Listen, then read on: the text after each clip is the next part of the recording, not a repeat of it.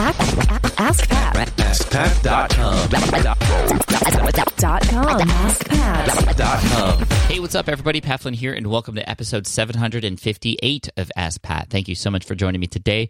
As always, I'm here to help you by answering your online business questions five days a week. We have a great question today from Jonathan, but before we get to his question, I do want to thank today's sponsor and tell you about designcrowd.com. They help entrepreneurs and small businesses outsource or what's called crowdsource custom graphic, logo, and web design from designers around the world. They have more than 500,000 designers from over 100 different countries ready to help you with any creative and design projects that you might have. So, check them out and get a special VIP offer just for you by going to designcrowd.com slash askpat. Again, that's designcrowd.com slash askpat and get started today. All right, now here's today's question from Jonathan. Hey, Pat, this is Jonathan Stewart with salespurpose.com. I'm launching a new podcast next week, and I had a question about sponsors.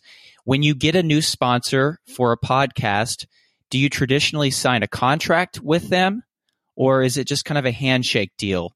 Not sure um, about how that process goes, and I'm planning on, of course, being very successful with this podcast, answering sales questions and uh, I just want to make sure that when that question comes, that I have the right answer and that I have everything in place. So, do I need a contract that that, that they sign, or is it just something that's a handshake deal? Then also, is it traditionally do you sign like if you do sign a contract, is it like a one year contract, or is it something different? Thank you.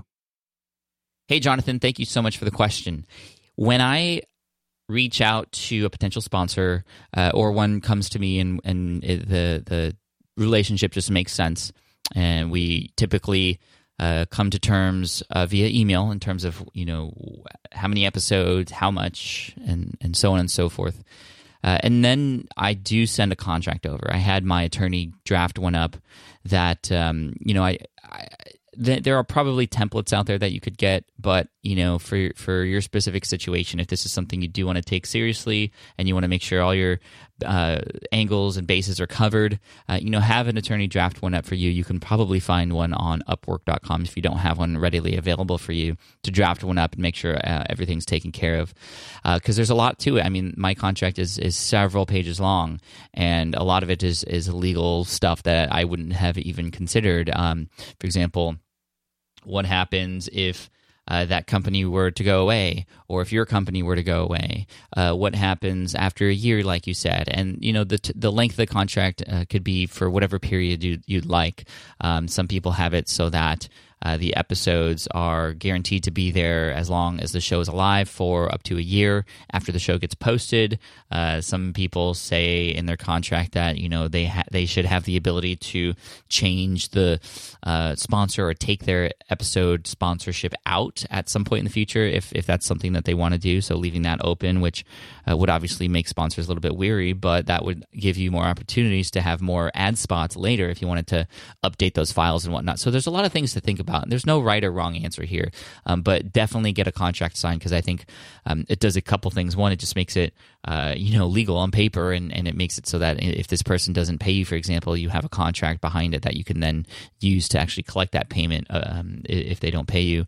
Uh, but secondly, it just makes your approach more professional. And it shows this potential sponsor that you're working with that they're working with somebody who knows what they're doing and that they're likely going to get their money's worth from working with you. So the contract has a uh, psychological role in that for me uh, and and for the companies that I work with too. Um, now, of course, the template is ju- it, it, literally is just a template. So I had a person draft up, uh, my attorney draft up uh, a version for my specific situation, my specific brand. Actually, there's two contracts, one for Ask Pat and one for Smart Passive Income. They're generally the same, um, but then there are it's a template. So at certain parts, I could change the name of the sponsor in other parts that have the terms, I can change the number of episodes, the price points, uh, and, and, whatnot, um, so that we can all just agree on that. And that typically gets sent over via email and then uh, as a PDF, and then it gets signed and sent back to me.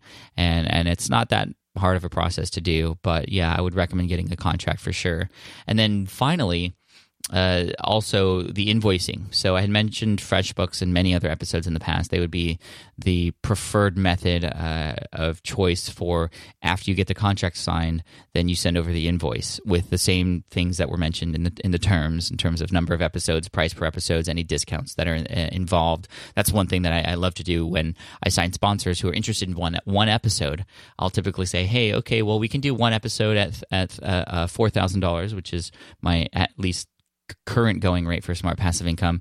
But if you wanted to do multiple episodes, I can give you discounts. So, for example, if if they get uh, three episodes, I can save them five hundred dollars on each episode. So it would be uh, it would be ten fifty, I think, um, for for that uh, ten five.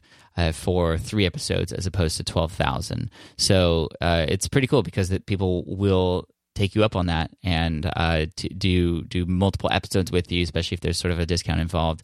And then you obviously have to deliver for them. Uh, and then I also, I also include in the contract for them that you know they'll get a link in the show notes, they'll get a link on the resource page temporarily up to a week after their latest episode goes live. And uh, and then and then that's that. So uh, you know, think think about the sponsorship more than just a little ad spot on your show, but what else can you do for them? Is there going to be an email blast that goes out specifically for them as well and that episode? So there's a lot of things you can include in there that's more than just the audio spot. Um, so yeah, Jonathan, hopefully that's helpful. I want to wish you all the best. Thank you so much for the question. I think a lot of people are going to really benefit from that. And uh, yeah, I want to send you an Ask Pat t shirt for having your question featured here on the show. So uh, we'll send that to you in the next uh, couple months or so. Jessica, my exec- executive assistant, will reach out to you and we'll collect your information so we can send that to you free of charge, like we do for everybody who gets their question featured here on the show. So if you have a question, those of you listening, if you uh, have a question that you'd like potentially featured here on the show too, just head on over to askpat.com and you can ask right there on that page. Uh, thank you so much. I appreciate you all. And here's a quote to finish off the day by Kyle Bragger. He says, Get a mentor in the applicable field if you're at all unsure of what you're looking for. That's one of my favorite things to do. If I'm if I'm unsure about anything, if I know I'm, I'm, I'm not the best at something that I could be, uh, I go and find somebody to help me. And I get a mentor, whether it's a person in real life who's helping me with something, or a virtual mentor, somebody who blogs or posts content somewhere that I can kind of look up to and uh, use as an example. Uh, it's so, so important. So thank you, Kyle, for that quote. And thank you, everybody, for listening. I'll see you in the next episode of Ask Pat.